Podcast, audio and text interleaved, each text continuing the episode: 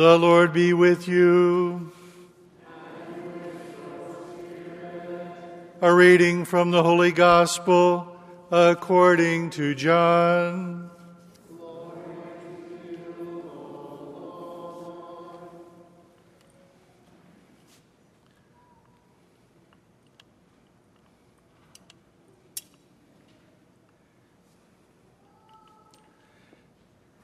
Since the Passover of the Jews was near, Jesus went up to Jerusalem. He found in the temple area those who sold oxen, sheep, and doves, as well as the money changers seated there.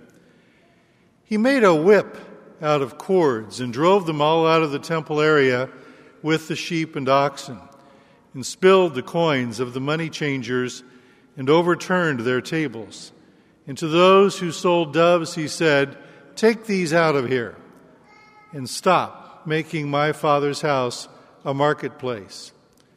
His disciples recalled the words of Scripture Zeal for your house will consume me. At this, the Jews answered and said to him, What sign can you show us for doing this? Jesus answered and said to them, Destroy this temple, and in three days I will raise it up. The Jews said, This temple has been under construction for 46 years, and you will raise it up in three days. But he was speaking about the temple of his body. Therefore, when he was raised from the dead, his disciples remembered that he had said this, and they came to believe the scripture and the word Jesus had spoken. While he was in Jerusalem for the feast of Passover, many began to believe in his name when they saw the signs he was doing. But Jesus would not trust himself to them because he knew them all and did not need anyone to testify about human nature. He himself understood it well. The Gospel of the Lord.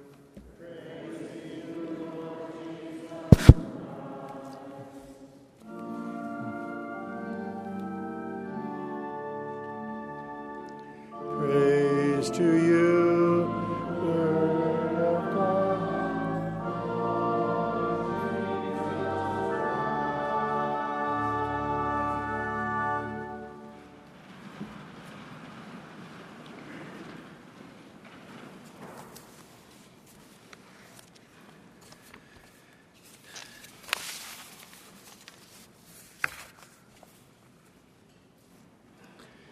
So the temple in Jerusalem was under construction for 46 years. Leo, I think they should have had Sten's construction on that. One Sunday morning, after Mass, a priest encountered a youngster standing in the church narthex. The boy was staring at a bronze plaque on the wall. It was a memorial to those military men and women from the parish who had given their lives for our country.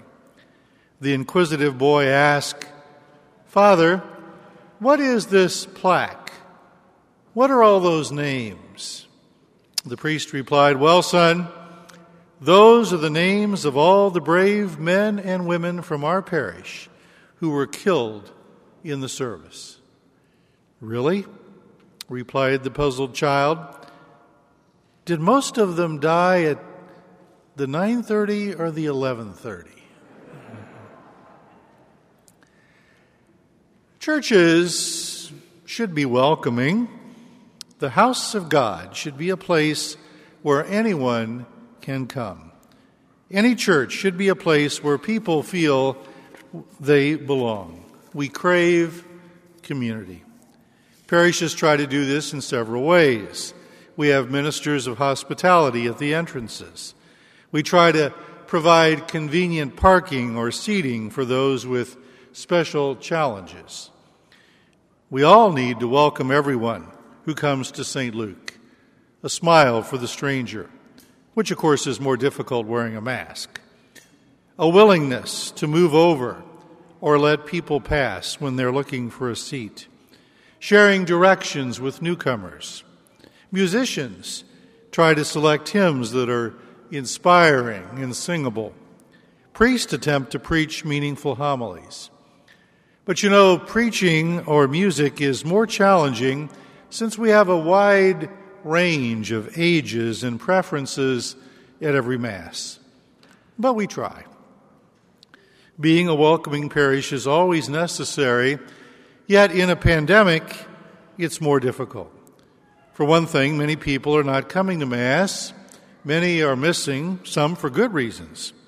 So the community is incomplete. Those that do come need to observe social distancing.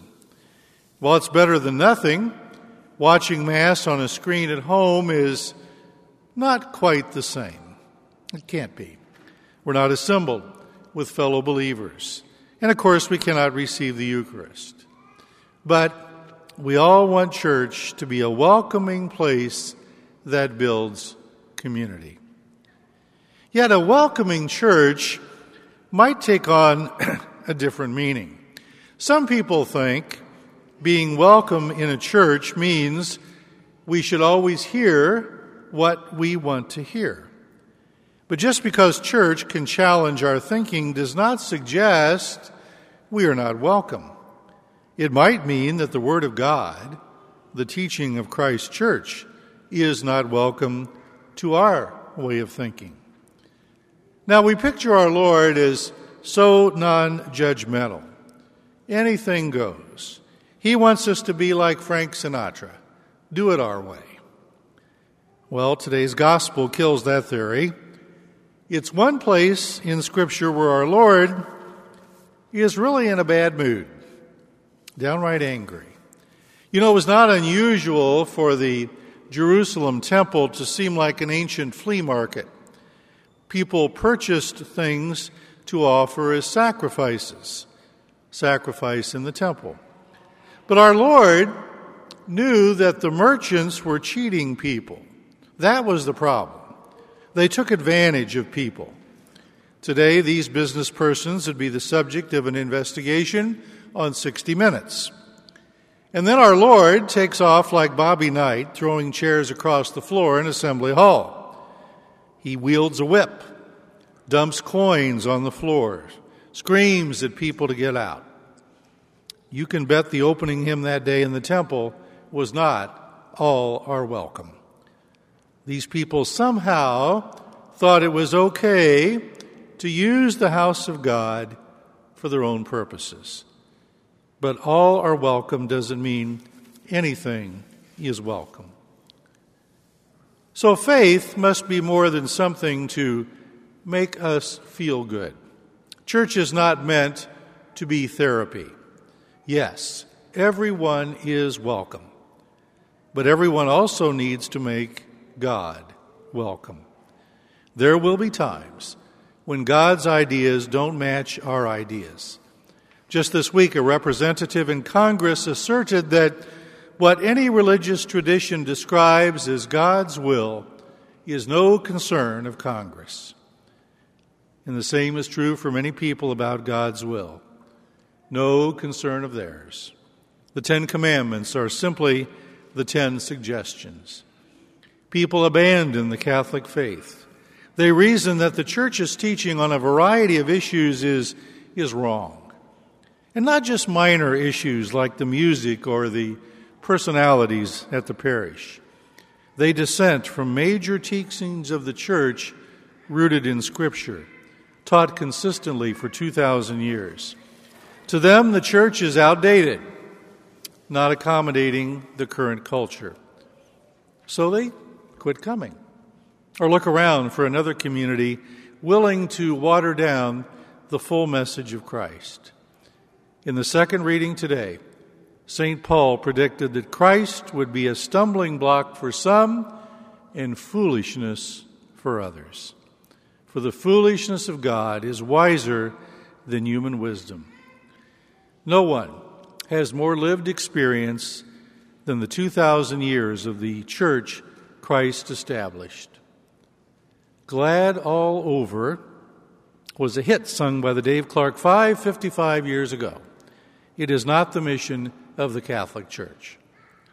Yet the bottom line is that every church needs to welcome everyone, even those whose ideas differ greatly. Because as today's gospel points out, our Lord well understands human nature. He knows each one of us very well. Our biggest challenge then may not be for a church to make everyone welcome. The greater challenge is for everyone to make Christ welcome, to accept his message, his teaching, to be part of the community of believers he founded. Sure. Make no mistake, all are always welcome. But let's keep asking ourselves is he welcome?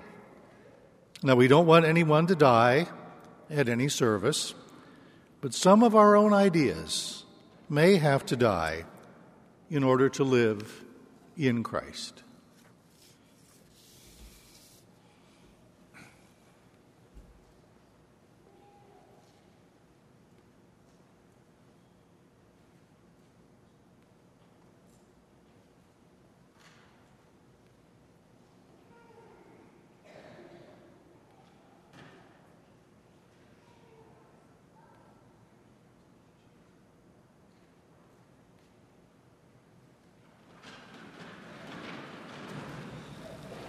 Let us rise and profess our faith.